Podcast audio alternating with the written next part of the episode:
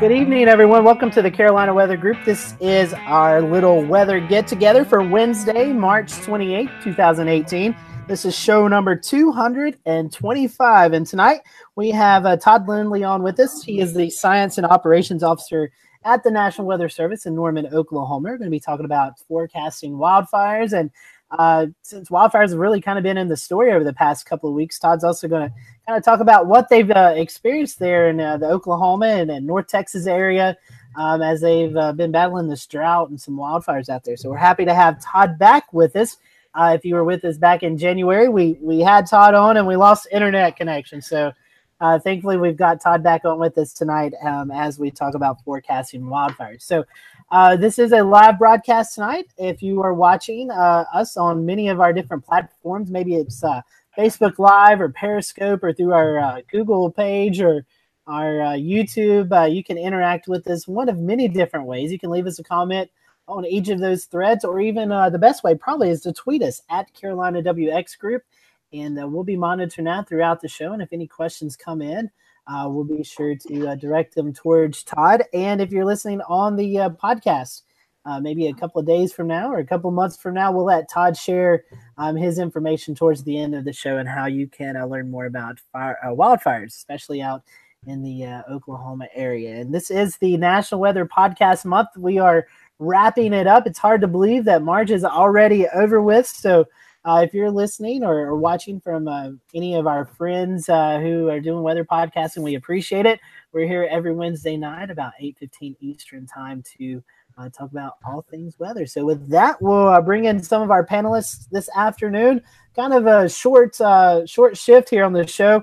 I know Ricky's out with training, uh, Jordan's out, Eric's out, Peter's out uh, with with their families uh, during the the holiday season here with Easter approaching. So you're stuck with Shay, Ashley, Jared, and myself. So I think we're a pretty good group. So. Uh, with that, let's bring in Ashley. She's probably been the busiest over the past couple of days. Ashley, uh, how's things in uh, the great state of Texas tonight? Things are going great. I'm running on fumes because we had quite the setup for active weather down here in central Texas. We had a pretty deep trough come through, and we knew about it probably about five days out. So I've been monitoring for the forecast. We were looking at severe weather for the area, um, especially in the late evening to overnight. But unfortunately, or fortunately, depending on your side of the story, we had a cold pool come in late last night that kind of cut off our chances to get any of that severe storms going on. So that kind of ended up being more of a southern Texas threat, but we still had a ton of training rain. So we were able to pick up anywhere from three to six inches in less than 12 hours, basically over the I 35 corridor. And we had some flash flood warnings go out. Uh, we had some places pick that that six inches up and, and get pretty flooded out. So I have been up since 2 a.m. monitoring all of that. So I'm kind of tired, but it was a good time to see something other than sun. I know you're ready to get some rest. So uh, we appreciate you uh, being able to join us tonight, Ashley. Let's go down to uh, the Charleston area. I'll bring in Shay Gibson. Shay, how's things down there uh, along the uh, South Carolina coast? Doing pretty good, Scotty. I mean, we're, we're now just getting into some warm weather for a couple days. We're going to have a little cool down over the weekend, and then we warm back up again next week. So we're going to be watching to see the the tug and the push and pull of cool air masses and warm air masses over the next few weeks uh, as we transition more into the stronger warm season here. Uh, I'll go ahead and share a screen real quick just to give you an idea of what is going on with our sea surface temperatures. Let me make let me know when you can see this. We got you, Shay. Okay, good deal. Uh, so the Gulf of Mexico waters, uh, somewhere about anywhere from low to mid 70s, uh, maybe a little bit higher as you get down further south over the loop current. But then when you get up north, it's a little bit cooler. You get over here to the southeast coast, the cooler shelf waters are still pretty chilly in the upper 50s. And so that showed along our coastline today, we had about 60 degrees along our beaches uh, just because of the onshore flow from the sea breeze, which ended up being pretty strong just inside the harbor. Uh, when we go to Fort Sumter, uh, the winds were actually up into the mid to upper 20s and knots. So that means it was pushing about 30, 31 miles an hour there. But just over here on the beaches, it was only about 13, 14 miles per hour. The temperatures ranged from 60 degrees at the beach to 70 degrees just inside the harbor mouth. And then as you went inland to the airport, we actually had temperatures up near 79 degrees. Uh, so just the, the, sharp contrast in temperatures 10, 10, 10 layered from the land sea interface to just inside the harbor, the coastal breaks, and then all the way to inland, uh, definitely made for a very interesting forecast. So uh, that's this is that time of the year, you know, when when things are really really tricky until the sea surface temperatures warm up. Then we see the severe weather increase. Uh, we had some severe threat uh, several days back, and uh, we fared pretty well along the immediate coast, but just inland, we had tornado. I think we had a tornado signature, Jared, um, or some kind of rotation. Uh, radar indicated uh, tornado, and then um, some golf ball size hail. So we're starting to see some severe weather here in the southeast as well, just not as pronounced along our immediate coastline where the land sea interface is. Uh, but other than that, we are um, we're starting to transition a little bit out of the, the heavier pollen. Thank gosh, because that was uh, that was brutal. It started early this year and it came out with a bang, and now it's starting to slowly fade out. And I think other areas that um, are just now starting to see it, but we're we're transitioning out. So we're we're good to go here, Scott. Back to you. Yeah, I think that pollen's found its way up here to uh, the Piedmont foothills of North Carolina. So thank you for that report, Shay. I will say Jared's uh, doing uh, some got some tech issues right now. Uh, James Brierton, normally uh, on with us every night, he kind of does uh, the behind the scenes tech stuff with our streams. And well, James is on baby watch. he's not going to be with us tonight, and probably for not the next few weeks, as he and his wife are expecting their first child. So uh, we want to give our best to James and Chelsea and hope that uh, everything goes out good. So uh, Jared is behind the uh, scenes running our, our tech side tonight. So uh, he just sent us a message that he can't talk about the Charleston weather right now because he's working on something. So we'll skip Jared tonight. I will say here in the Carolinas, uh, if you live in North Carolina, you know we've had all types of season this week. we topped out in the 70s today, but about three, four days ago, um, a good portion of the state, probably – three fourths of the state was under somewhat snow cover, uh, between a couple of inches in the uh, Piedmont to over a foot uh, in the mountain location. So it's been a very uh, diverse week uh, weather-wise here in the Carolinas. But thankfully, uh, all the snow has melted away, and it looks like we're going to be close to 80 tomorrow. And it looks like it's actually going to be a good Easter week as we stay in the upper 60s and low 70s. So hopefully, all of that wintry stuff is is done for the the rest of the year because I am tired of it. I know uh, Shay, you're even though you guys haven't got snow, I know you're tired of forecasting all the the cold temperatures and the wedge and stuff. So it's time for it to go away.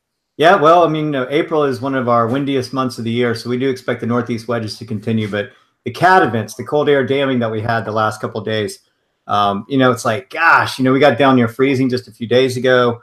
Um, one thing I do want to mention is that the, the National Weather Service Charleston did start uh, and not also Jacksonville, all the way up and down the coast, started their high uh, rip current forecasting uh, for on March 15th. So keep that in mind if you're going to the beaches, you're getting out in that spring weather.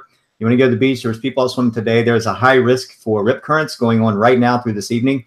There may be another one issued tomorrow. I'm not really sure. They, will make that decision tonight.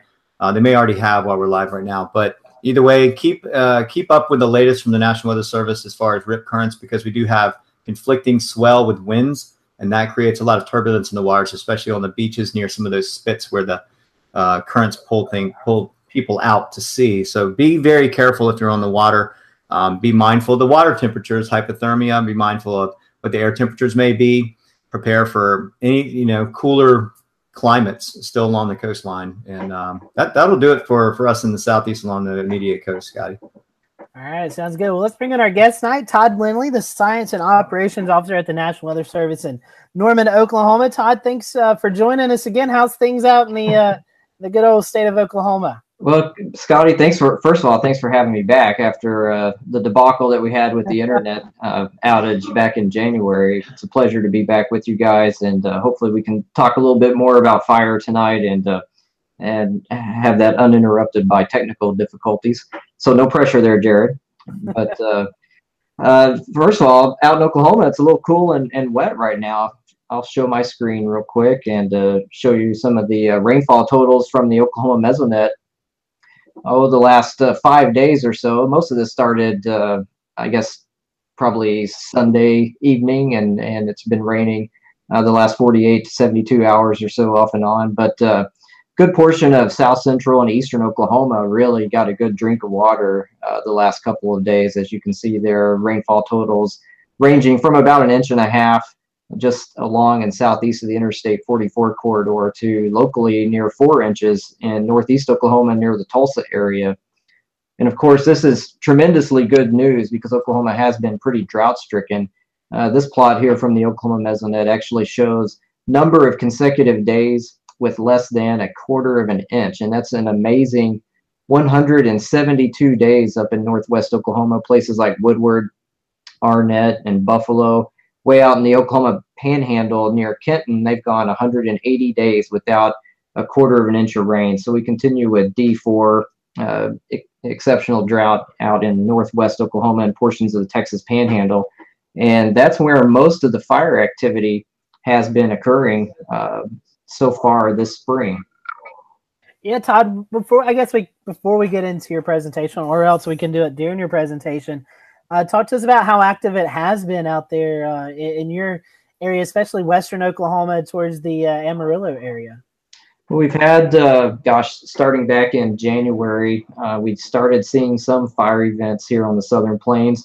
Most of them uh, have been relatively mild compared to fire events we've seen back in 2016 and 2017. You know, we have not had uh, mega fires out here on the plains so far this year, uh, but uh, there have been some events. I believe the largest fire we've had on the southern plains so far this season has been about 15,000 acres. It was called the County Line Fire, and it was just to the northwest of Amarillo. Another one actually uh, uh, northeast New Mexico that uh, actually burned in parts of three states, far southeast Colorado, northeast New Mexico, and the far western uh, Oklahoma Panhandle called the State Line Fire. That one burned about 26,000 acres or so. But uh, with the rainfall over central and eastern Oklahoma, you know, here's to hoping that that we've seen the worst and maybe conditions will start to to improve from here. So Todd, I got a question for you. This kind of drought, what do you think is causing it, and do you and what do you think may break that? Do you think it's just a, a in between seasons? I mean, that's a long period of time for that little trace of rain. Yeah, you bet. Uh, you know, Shay, when we're in a La Nina type of regime in the eastern uh, Pacific Ocean, that's really a strong driver for drought on the southern Great Plains. And some of the studies that we've done on wildland fire, for instance, in the southern plains, indicate that a, a, over the course of a decade, about a staggering 98% of all the acreage burned on the southern Great Plains will occur during La Nina.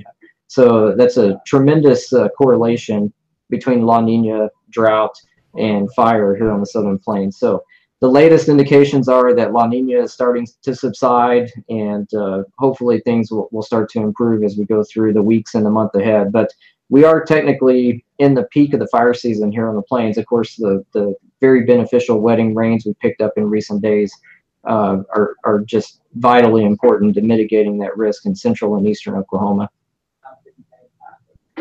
Sounds good, Todd. Well, we can uh, go into your presentation and uh, uh, we can go through that and, and definitely we'll, we'll, ask any questions as, as you go through it. Um, one thing I know that you're going to talk about that a lot of our, our followers and listeners have been really excited about is the GOES 16 data. So oh, you bet. I'm sure that we'll be able to touch on that as well.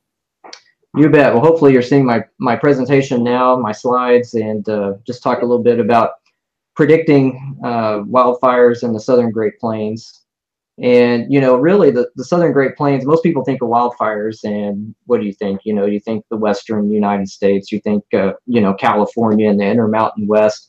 Uh, this is a, a chart, I believe this is showing wildfire activity from roughly, I believe, the last 15 years or so. And what you'll see, you know, is most of the fire activity is from the Rocky Mountains westward to the to the Pacific coast there. Uh, but if you look in the southern Great Plains, you do see this kind of localized hotbed of fire activity, western Texas, uh, encompassing mainly the western two thirds of Oklahoma or so. And those fires that you see there that are, are yellow with the red outlines, those are actually mega fires. Those are fires greater than 100,000 acres. And we're seeing a global increase in mega fires, uh, uh, you know, across the entire globe in the last uh, 10 to 20 years or so. But that's not just a, a, Western U.S. problem. That's also a problem here on the Southern Great Plains. And there are a number of kind of ecological reasons for that. Uh, one, changing land uses usage. Uh, we have a general reduction in the acreage of, of agricultural land now compared to 50 years ago. uh, and more land is going into conservation type programs with native and, and imported grass species out there. And also, you know, general fire suppression over the last 100, 125 years or so as a settlement occurred on the southern Great Plains. We started suppressing uh, wildland fire, and that's allowed invasive woody species to, to move in over the plains, mesquite, eastern red cedar, and, and juniper. So we're not just talking about grasslands now. We're talking about increasing, you know, shrubby, woody vegetation, which just increases a fire's intensity and decreases the ability for for uh, firefighters to to suppress that fire. So not only that, but also increasing population across the southern plains. Uh, you know, this, in Texas, for instance, I believe the last time we had a multi-decadal drought like what we've experienced from the late 1990s into the to about 2010 or so uh, the population of texas was more like 7 to 9 million and now it's about 27 million so increase increased population means increased opportunity for fire start but also increased infrastructure with utility lines and uh, oil and gas industries big out here and that's a, a, a frequent uh, ignition source, if you will, for wildland fires on the southern plains. So, so fire is very much a southern plains problem, just as it is the western U.S.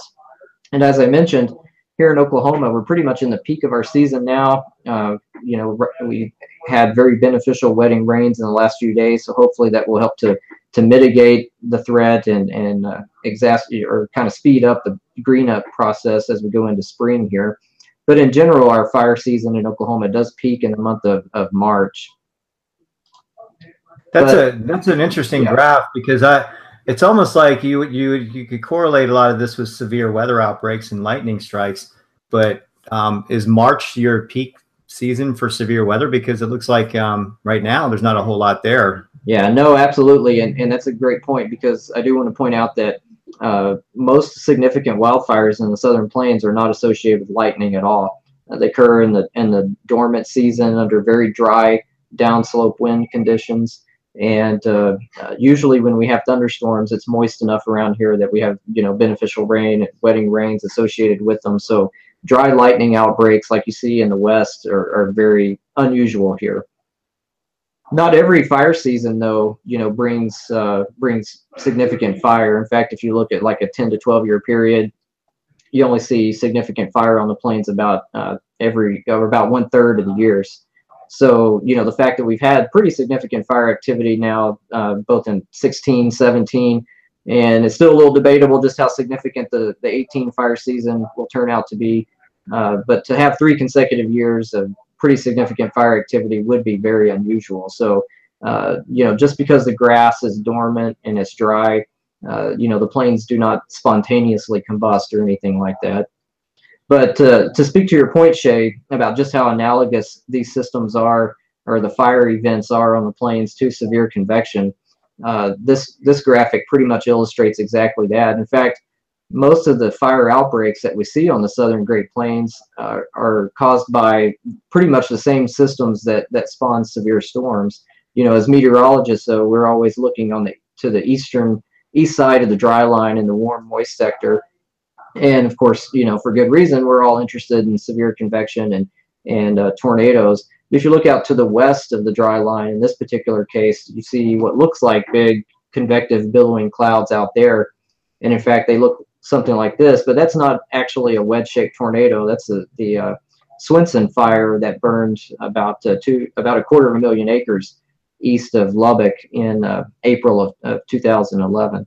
So uh, a very interesting process that goes on to the west of the dry line too, with these very dynamic springtime storm systems that move across the southern plains. These mid-latitude cyclones. To the east, they bring severe storms and, and tornadoes, and to the west, they can bring uh, very damaging wildfires. So we've been able to apply very analogous methods to those that you know were were uh, pioneered in the 1950s to first study tornadoes and severe thunderstorms to studying wildfires and learning how to forecast wildfires.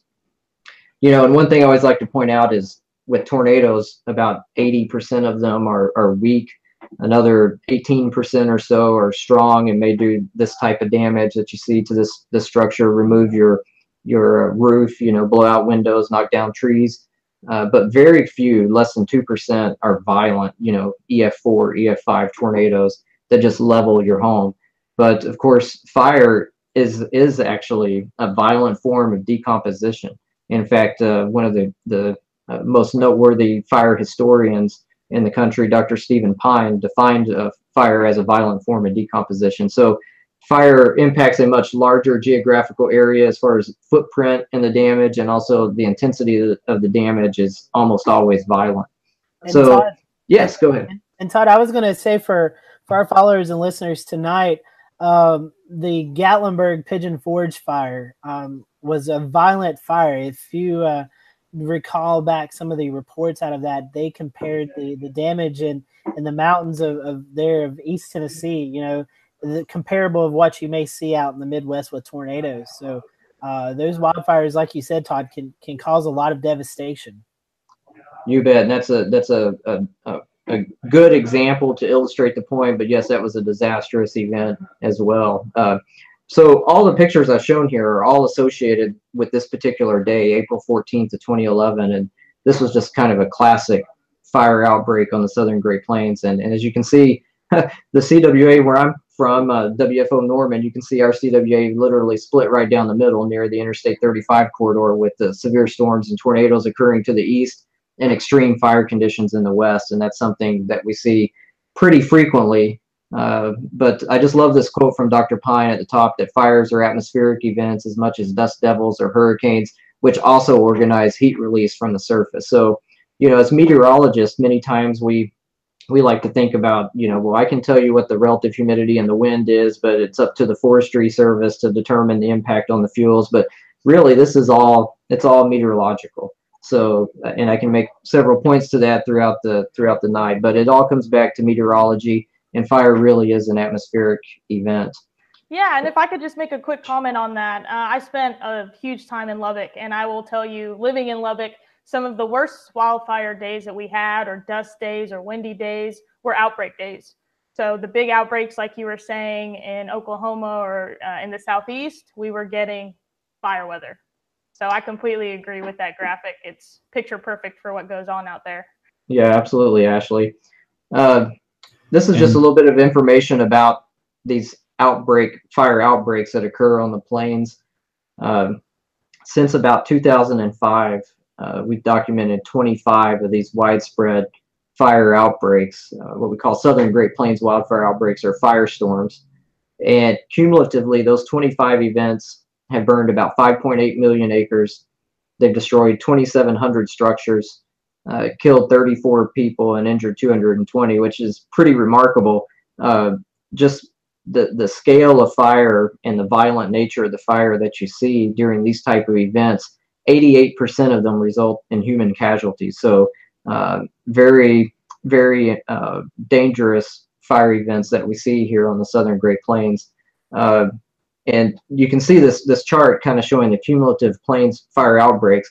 Interestingly enough, prior to about 2005, if you look at the state forestry agency fire records, you don't see fire on the on this scale in the southern Great Plains. You don't see any individual events that, that have fire on the scale of the events that we've seen post uh, 2005. So it's almost like we met a threshold there with land usage, population, and seasonal variation or climate changes that, that have kind of uh, facilitated this type of fire on the plains. Now, Todd, I got a question. Like these fires seem to spread very quickly. Is there what is the main driving mechanism? I hear of Chinook winds in, in the plains a lot and and where you're talking about in these areas is this a, a downslope sort of adiabatic heating process that where the winds are really cranking through there and, and spreading these fires very very fast or what is the the main driving yes shay uh, usually this is the the picture perfect textbook fire scenario in the southern plains here this is what we call the composite map for a southern great plains wildfire outbreak and you can see it it features like we saw in the visible satellite image the ejection of a strong shortwave trough or mid-latitude cyclone ejecting over western Kansas. And to the south of that, you see these very deep, very intense wind fields. Um, they're at 500 millibars or about 18,000 feet above ground level, uh, 70 knot wind max coming across West Texas. Uh, I can tell you from experience, I think that that's showing 70 knots because of the spatial uh, averaging that we did to get the composite map. Usually, these individual events, if you look at them, they range anywhere from some 60 knots, but usually the most dangerous events have a mid-level speed max of about 100 to 120 knots or so. Uh, and of course, that translates down to the surface. You get sustained winds of 30 to 40 miles an hour, usually, sometimes in excess of 40, with uh, gusts around 60 to 65 miles an hour, not uncommon in these type of events. So you actually see a rate of spread for fire. A lot of people think that the fire literally spreads at the rate of the of the wind, but that's not true. The fire propagates, you know, through the vegetation. Uh, the one of the the I guess I should say the the fastest confirmed rate of spread that we have observed on the southern Great Plains is about six and a half miles an hour, which is still pretty significant. You're covering the length of a football field in well less than a minute. Uh, but if you you know with the GOES 16 imagery and some of the fire events that we saw last year with it when it was experimental seemed to suggest that we might have had some one hour periods in there we were seeing rates of spread in excess of 10 miles an hour and we'll, we'll show some of that imagery but just to make one more point about uh, about uh, one of these fire uh, outbreak bearing weather systems they're very anomalously warm and if you look at the dates all of these are in you know wait, late winter to early spring, but yet you see on average the 80 degree uh, isotherm extending all the way into, into central Oklahoma. So uh, very unusually warm, very uh, unusually intense wind fields, and very, very dry uh, back in, in to the west of the dry line, south of the cold front. Now, that composite picture kind of shows us the synoptic scale that's favorable for these type of fire outbreaks. So when we start to recognize that big picture weather pattern coming across, and of course, those are pretty predictable features, you know, a big mid latitude cyclone like that ejecting over the plains, many times we can see them coming in numerical weather prediction uh, five, six, seven days out. Uh, but when we start to see that, it doesn't really tell us exactly what portion of the plains is at greatest risk, whether it be eastern New Mexico or eastern Oklahoma. So what we start to focus in on are these are these temperature anomalies. So what we found time and time again is that the fire activity tends to congregate where temperatures are plus 5, plus 10, plus 15 degrees above normal. And more specifically, they tend to, you really get these conflagrations where you have this low level thermal ridge, either at the surface or around 850 millibars, being overspread aloft by intense mid level speed max at, at 500 millibars. So in this case, from April 9 of 2009, that's a day we burned about uh, a quarter of a million acres across Oklahoma, central Oklahoma, into northwest Texas. On this particular day, you can see all the fires are aligned along the low level thermal ridge, but specifically where the 75 knot 500 millibar speed max is intersecting that low level thermal ridge. So we've been able to use that uh, going forward as a strong predictive signal for forecasting specific areas uh, up to three days in advance where there's a heightened risk of very damaging wildfire. And just like you were asking Shay about, you know, what what is the process that occurs there? And you mentioned Chinook winds, and it, it's not exactly the same as a Chinook wind, but it's very similar. So this is a, an instance of the Anderson Creek fire. You can see the fire in the dry wedge there. Uh, the clouds, if you can follow my cursor there, these clouds up here, that's actually associated with a blizzard on the front range of Colorado. This linear cloud feature here, that is actually the cold front sweeping south through the Texas Panhandle. This right here is the Anderson Creek uh, fire in March of 2016, which burned about uh, 360,000 acres. And it, at the time was the largest wildland fire in Kansas and Oklahoma state history. Back here to the southwest, you can actually see a couple of other damaging fires in the Texas Panhandle just south of the cold front. But this area right here is what I'm referring to as the kind of the, the warm, dry sector of this particular cyclone.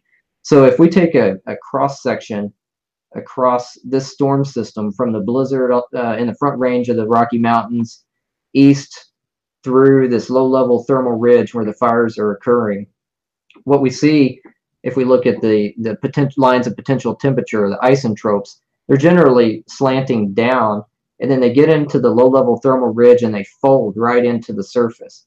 So if, you know, uh, if you, generally the air or the winds will actually flow along these isentropes. It's similar to the way we get, you know, isentropic upglide or, or ascent with a warm front, except it's the exact opposite. Here we're channeling the mid-level flow aloft right into the surface where the temperatures happen to be, you know, the warmest, relative humidity is the driest, and the lapse rates are dry adiabatic through a very deep portion of the lower parts of the atmosphere, just allowing that momentum to, to transfer down to the surface.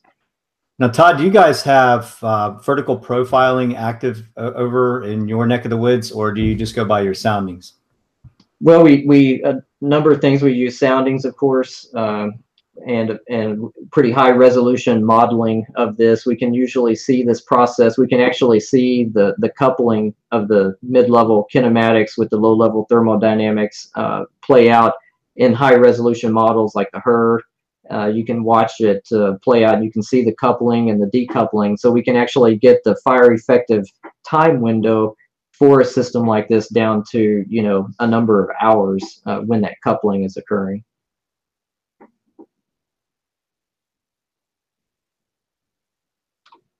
One part of the equation that we haven't really discussed yet are the fuels.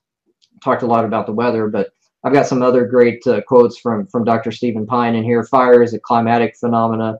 Climate determines the potential for fuels and, and vegetation. You think about it, why are the fuels there? You know, the fuels and the vegetation really are a biospheric reflection of climate and seasonal variation and weather. It's it's the cumulative effect of weather and, and seasonal variation over time that that create the fuels and shape the fuels. So what we use here on the Southern Great Plains, we use a, a value that's part of the National Fire Danger Rating System called the Energy Release Component. And if, if you're into severe convection, you know about CAPE, Convective Available Potential Energy. ERC is really the fire equivalent of that. It's telling us the potential energy available within the fuels for burning. So we can look at this value and we know we have statistical studies that show that if the ERC values are near 60, very large fires greater than 5,000 acres are, are in the realm of possibility. But if we have, you know, ERC values only of 30 or so, we're really shy of the parameter space that results in these very large damaging fires. Not to say we won't have fire. You could have some lower end fires, of, you know, upwards of a couple hundred acres, but you know you're not going to see a, a 5,000, much less a 10,000, 100,000 acre fire in that kind of environment.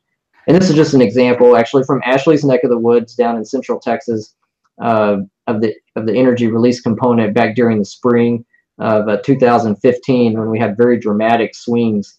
Austin went from flooding rains in late May. The ERC was down to, to zero. You could not start a wildland fire if you tried. As you can see, large areas are underwater. But then through the course, what the ERC does for us is it models the vegetative response over time. So you see the drying out from the floods and then the buildup of, of grasses and vegetation that resulted from that rainfall over the course of the summer and then finally get to a point where the summer heat drying things out and you get to a very volatile fire regime by October and we had a very large fire called the Hidden Pines fire near Bastrop and then lo and behold within a week later you have flooding rains come in again and you can see that ERC value uh, respond and go back down near zero with no threat of wildland fire. So it's it is a tool that we can use to see how the wildlands are responding over broad periods of time uh, to the moisture and to the weather. So I had a quick question about that. So you said around 40 to 60 uh, ERG or ERC is what you would look at for wildfires, correct?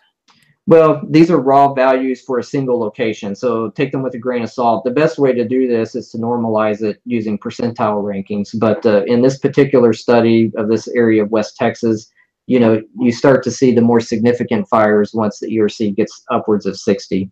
Yeah, that was going to be my question. So it's just for the panhandle, that's not for Central Texas?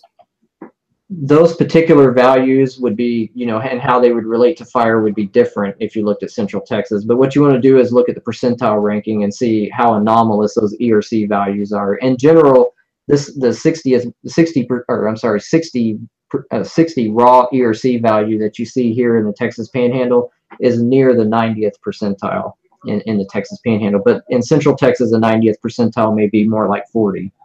Okay, thank you. So in general, fire, what we call critical fire weather, which is usually what meteorologists refer to as some combination of relative humidity and wind, it really is a moving target. You know, if the fuels are really volatile, uh, you you may see significant fires occur. Say if the relative humidity gets to around five percent, but the wind's only 15 miles an hour. But in less critical fuel environments, you may need much stronger winds or lower RH to get fire. So, but really, uh, you know, a 30 percent relative humidity with the sustained wind near 40 is the same as the 5 and 15 mile an hour that we just discussed to a fire. So it's really a moving target. And, you know, generally as the strength or the fuel moisture increases, a, a fire's resistance to control will also increase. So as the fuel moisture goes down and down and they get drier and drier, then, you know, you need less weather.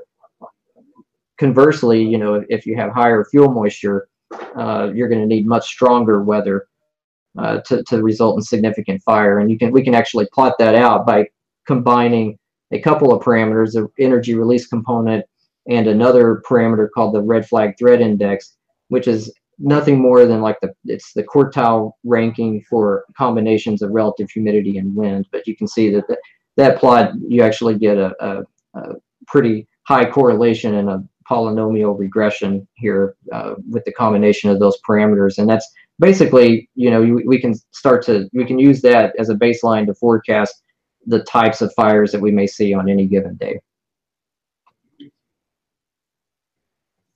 Now here's the exciting stuff with GOES 16, and uh, we were talking a little bit about that. The, the animation that you're seeing here is uh, from the firestorm that we had on March 6th of 2017 on the southern Great Plains affected portions of southwest Kansas, northwest Oklahoma, and the Texas Panhandle. This was an amazing and historic event.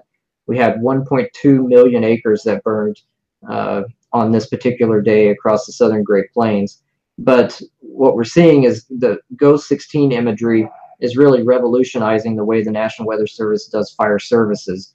Uh, one of the new things that we've implemented here at WFO Norman is uh, when we start to see indications of a newly emerging wildfire in the GOES 16 imagery, we will send its geolocation and the proximity weather conditions for that fire to first responders and basically provide a, an initial detection uh, type of capability for the first responders.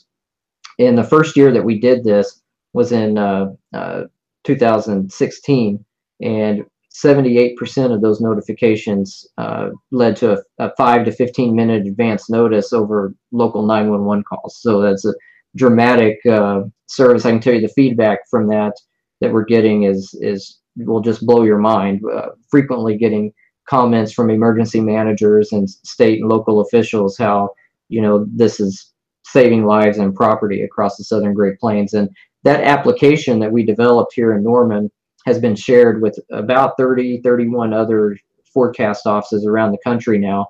I can't speak to you know which offices are using it and which ones are not, but uh, the capability to do that is spreading around the country.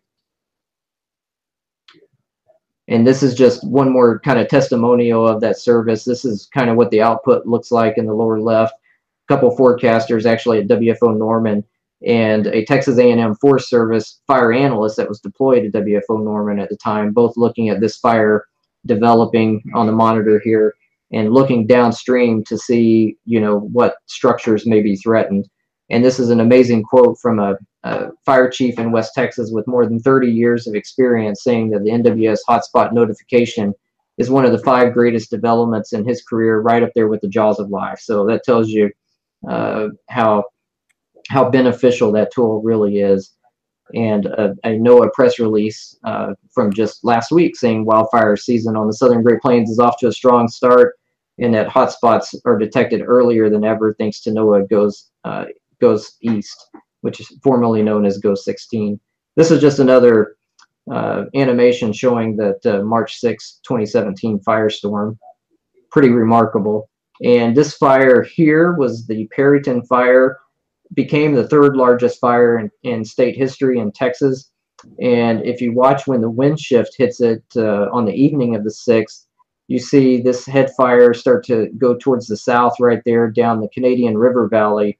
And that's where it appears, based on the GOES 16 imagery, we might have had rates of spread of about uh, close to 10 miles an hour for a short period of time. Far as some of the fire activity we've had this year, uh, like I said, most of it has actually been on the high plains of West Texas and eastern New Mexico. Uh, we have had some some fire activity in Oklahoma, but uh, this was an event from uh, March the 18th, and you can see a classic fire situation where you have a, a, strong storm system crossing the, the Colorado Rockies, ejecting into western Kansas. And even though you don't see widespread fire activity in this case, like we saw in some of the examples I've shown, you do see one isolated large fire near Amarillo. And this is an image of that fire. And this is actually the hospital district on the northwest side of Amarillo. And the fire is moving in, threatening actually the medical areas of, of uh, complex and northwest side of Amarillo. So a few scary moments there. But if you actually look to the northeast and the northeast Texas panhandle moving into northwest Oklahoma, that's severe uh, thunderstorms, severe convection. And this is a tornado that occurred near Spearman in the northeast Texas panhandle with that same system. So that tells you how dynamic these systems are. You have fires near Amarillo, and just even within the Texas panhandle, you know, some uh, 90 miles away, you have tornadoes. And Todd, question real quick. Um, looking at these pictures, we always hear that uh, fires create their own atmosphere or their own weather. Can you elaborate on that a little bit? I can just a little bit. Uh, there was a, a, a, research study done in central Texas several years ago called Fire Flux. And what they actually had some uh, prescribed fire that they moved through some specially built mesonet sites, basically to measure uh, to measure the effects of fire. Uh, and you know they found some very interesting things. Uh, for one, the wind. What probably the most striking result that I've remembered. Uh, the wind associated with the fire front can be three times the ambient wind speed. So very strong winds associated with it. Of course, it's very very hot. These things burn on the southern Great Plains, it depends on the intensity of the fire and you know the condition of the fuels that it's burning in. But in general, here on the southern plains, they burn at about uh, 1300 degrees or so. So very warm, uh, burning temperatures. And uh, another thing that's interesting when we've had mesonet sites that had burn throughs, what we frequently see is you see an evacuation of what little um, vegetation there was in the sur- on the surface or in the in the in the vegetation, you can see that evacuate immediately in advance of the fire front with a, like a miniature little spike of relative humidity and dew point uh, immediately before the fire front passes. So so you know they definitely they are very much dynamic atmospheric events. Uh, like I hope to show here, you know they they're they're a result of a coupling of the atmosphere with the, the biosphere, with the vegetative uh, boundary layer at the surface. Does that kind of answer the question, Jay? Yes, actually, absolutely. I mean, I'm, I'm sure each different region has its own, um, you know, the fires have their own sort of weather they create. I mean, like Hood River, Oregon would be an example of, of um, where you might see some of that funneling effect or, um, you know, dead valleys, peaks and valleys, and some of the other areas where, where fires may occur. Uh, where, where uh, you know, California is another example. We see the wildfires over there, and, and, it seems like every region is a little bit different from each other as far as how, how they go. But uh, there's some impressive slides that you did there, and uh, I got to say, if, if uh, John Jensenius is to lightning like you are to wildfires. Todd, I have I have a question for you. Um, for getting the word out as you guys are in the Norman office for your forecasting. I know the the Storm Prediction Center, which is your neighbors um, there at the National Weather Center, they issue uh, fire weather outlooks. Uh, I think a day one, day two, and then day through three through eight, I believe is what it is. And then you guys also issue like um, red flag warnings and stuff like that. Can you kind of talk to our viewers about those different products and if one's issued for their area, maybe what that they may they uh, those advisories or whatever maybe mean for them? Sure. Yes. Well, you're correct. The Storm Prediction Center issues fire weather outlooks uh, for days three through eight, you know, day two, and of course day one as well, that basically just indicate whether the the weather will fire weather will be elevated, uh, critical, or extremely critical for a given area, and that's that's a good you know indicator to folks that you know if they're interested in such things and they want to to know you know just how critical the fire weather conditions are on any given day and outlook period. At the wfo at the national weather service offices we issue uh, fire weather watches generally about uh, you know can be as, as far out as three days in advance of a potential event and those just indicate that conditions are becoming increasingly favorable for extreme fire behavior uh, or also new ignitions, new wildland fire ignitions. And then once we get within about 24 hours in an event, we will generally, you know, if if the forecast remains on track, we'll upgrade to a red flag warning. And a red flag warning is kind of a unique beast in the National Weather Service. You know, everything else is tornado warning, winter storm warning, flash flood warning, and then we call this a red flag warning. And it has a unique history. It was basically a firefighter safety message is how it originated. Uh, out in the West, where many times in the in the fire season in the Western U.S. you have fire always on the ground out there, and it was a message used to communicate to to firefighters that you know at this particular time and space. Uh, the fire will likely behave in an extreme way, and it's a safety message for you to, to take precautions. Uh, certainly, here on the southern plains, now the, the red flag warning has morphed more into a public safety and uh, uh, of course a land management and fire management product as well. So uh, the National Weather Service is looking at that in the future, trying to determine, you know, is there a need for public fire safety messages and, and what what venue would we use to to communicate that. Uh, so that that's an ongoing effort to maybe modernize the, the fire weather program. Now, sometimes when we get into these very active extreme fire situations, we have what's called a fire warning. And a fire warning is a warning that we can issue at the National Weather Service at the request of a local emergency manager that needs to communicate, uh, prompt a, a, mass communication of evacuation instructions. So, say a wildfire is approaching a town or a community, the emergency manager can ask us to disseminate a fire warning with detailed uh, instructions for how folks should evacuate. I have a question about that because I'm in emergency management. So, how often is that utilized? Because I know we have our own uh, evacuation warning systems and our own ways to do all of that. Uh, how often right. do they rely on that? It differs uh, depending on the season and the severity of the fires that we see in any any given year. I know that event that I showed you images of from Amarillo. I believe they issued two fire warnings during that event. I've also noticed that use of that product is not very consistent around the country. Some areas where they have, you know, I don't know if it's relationships with emergency managers or just cultural knowledge of, of that capability. Uh, sometimes you see those issued in some parts of the country and then others you don't. It does seem that here in the Southern Plains, it seems to be used more more commonly. And and Todd, Ashley, I'm going to piggyback kind of Ashley's question when you do have these events going on, what is the what is the role of the National Weather Service? Are you? I know you guys do uh, decision support.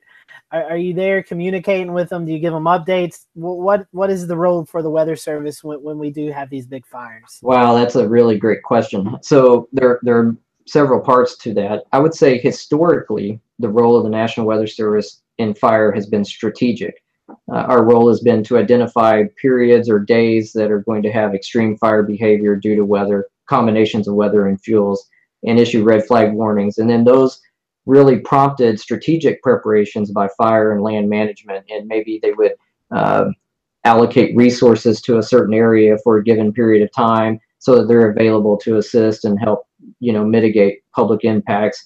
Uh, but now, especially with GOES 16, our role is really transitioning from not just strategic role but to a tactical role so now you know our red flag warnings and, and fire weather watches and outlooks can help strategically pre-locate resources to a, a area of heightened risk but now we're actually starting to tactically assist in routing those pre-deployed resources to the fire early so that they can can attack it early and heavy and you know really have a mitigating impact on some of these these violent fire events.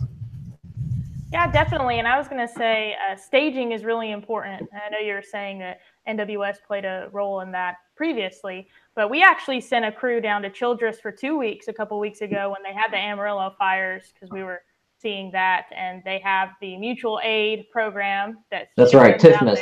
Yep, yeah. TIFMAS. Yeah. So we sent two crews down there and they so, were able to help that too. So I can say beyond our fire weather watches and red flag warnings, uh, the National Weather Service plays a big role in communicating with the state forestry agencies, certainly in Oklahoma and in Texas, and helping to uh, target those TIFMAS deployments that you're talking about, Ashley.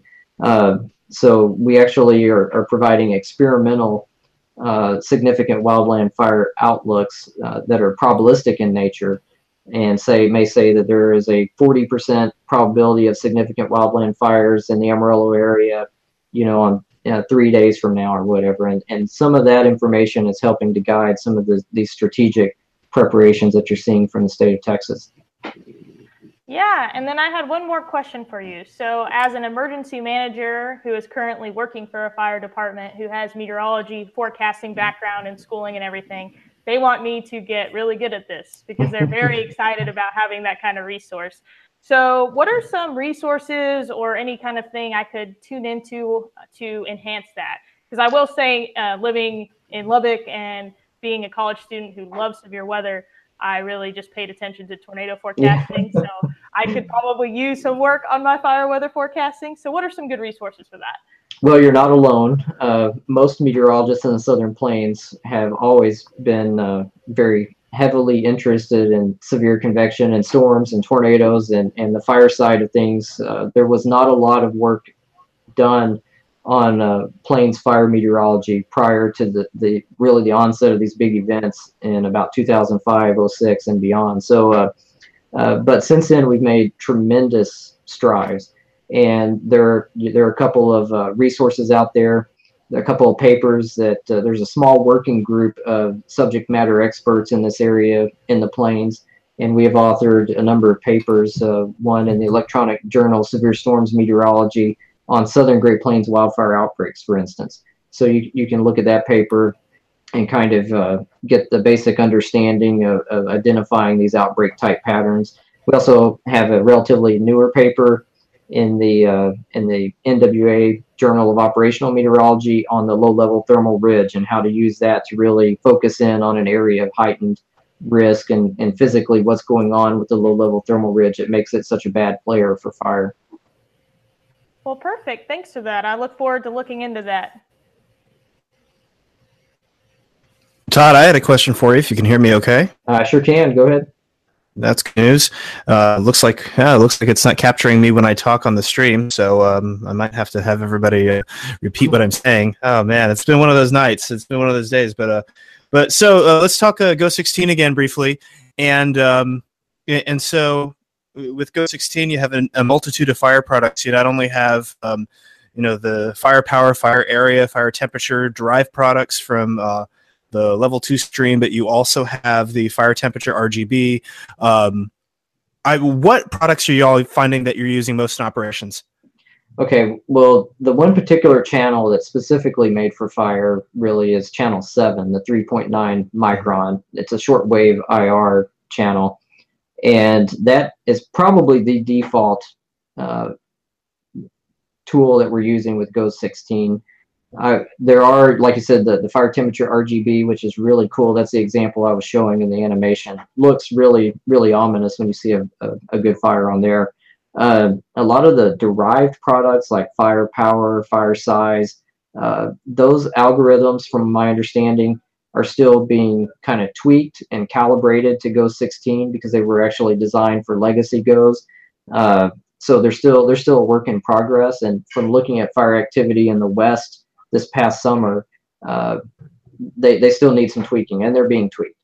Uh, one thing our forecasters have had a lot of success in in finding fire very early is looking at what's known as the fog difference channel, which is basically the 11 minus 3.9 micron difference. And with that particular channel, it seems to be very sensitive and you can see fires really early while they're still fairly small. In fact, uh, in the in the last year, on three separate occasions here at WFO Norman, we've successfully helped dispatch crews to structure fires that were previously unreported. Oh, that's awesome. You guys have any uh, luck with the nighttime microphysics too? I have not looked at that in close detail for fire, so I, would have to withhold judgment on that one. Awesome. And I have one more for you, Todd. Um, if if I am a viewer watching this show, if I live in in that area and um, there, there's a, a major wildfire going ongoing, what's the best way that I can get plugged into what's going on? You know, a lot of folks they're on their phones, they're not really watching TV necessarily.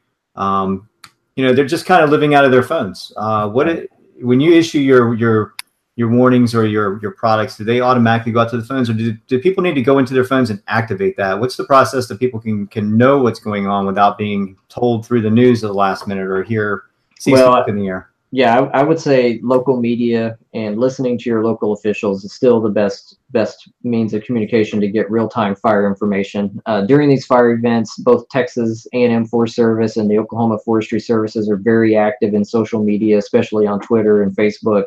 You can get updates that way, but uh, definitely the the local you know broadcast media or media online via social media uh, is definitely the best way to get the most up, up to date information. And of course, if, if it turns into an emergency type of event and your home or, or your community is being threatened, uh, just listen to, to the, the local uh, emergency management and law law enforcement officials. And Todd, my last question uh, for you is uh, we've got GOES 16 now going. What do you think the future is um, for forecasting these wildfires? Do You see anything else down the pipeline or anything you guys are kind of working on to to uh, to get the forecast better and, and to to kind of really hone in on this? Well, there it's an exciting time to be working on wildland fire, not just here in the plains, but all across the country, really, because there are some exciting things. You've got the the, the, the new generation of GOES satellites, 16 and, and 17, which has now uh, been launched. So uh, the, that's really going to revolutionize the way we handle fire, no doubt. There are other things too from a from a broader picture forecast perspective. Uh, some in- exciting things that are being done at the Fire Sciences Lab in Missoula. Uh, gentleman up there, Matt Jolly, scientist there, that's been working on something called the Wildland Fire Assessment System. It's a, a gridded kind of fire danger uh, system that uh, forecasters will be able to, to access and utilize to help uh, forecast areas of heightened risk as well. So there are some some innovative things occurring, you know, in the wildland fire communities, specifically in areas of operational fire forecasting for for the National Weather Service and beyond. Okay, I lied. I do have one more. Okay, you just you just you just brought up a good point. Um, can you see these fires before they're actually reported, and, and can you be the ones to actually report to the authorities what's going on at, at what time? In some cases we absolutely can and have been uh, on multiple occasions uh, like i said even even recently picking up on structure fires you know and that's pretty amazing when you're talking about an instrument that's 22,000 miles away and it's seeing a house burning in central oklahoma. Uh, but we are in many cases catching uh, a, a, signature in the shortwave IR imagery before local 911 calls are received at, at a local jurisdiction and, and, Todd, speaking on that, I know we talked before this show. You guys uh, have partnered with the Oklahoma Emergency Management. Uh, you guys are doing some cool things with, with those folks as well, with, with fire, with wildfires, and with the GOES 16 data.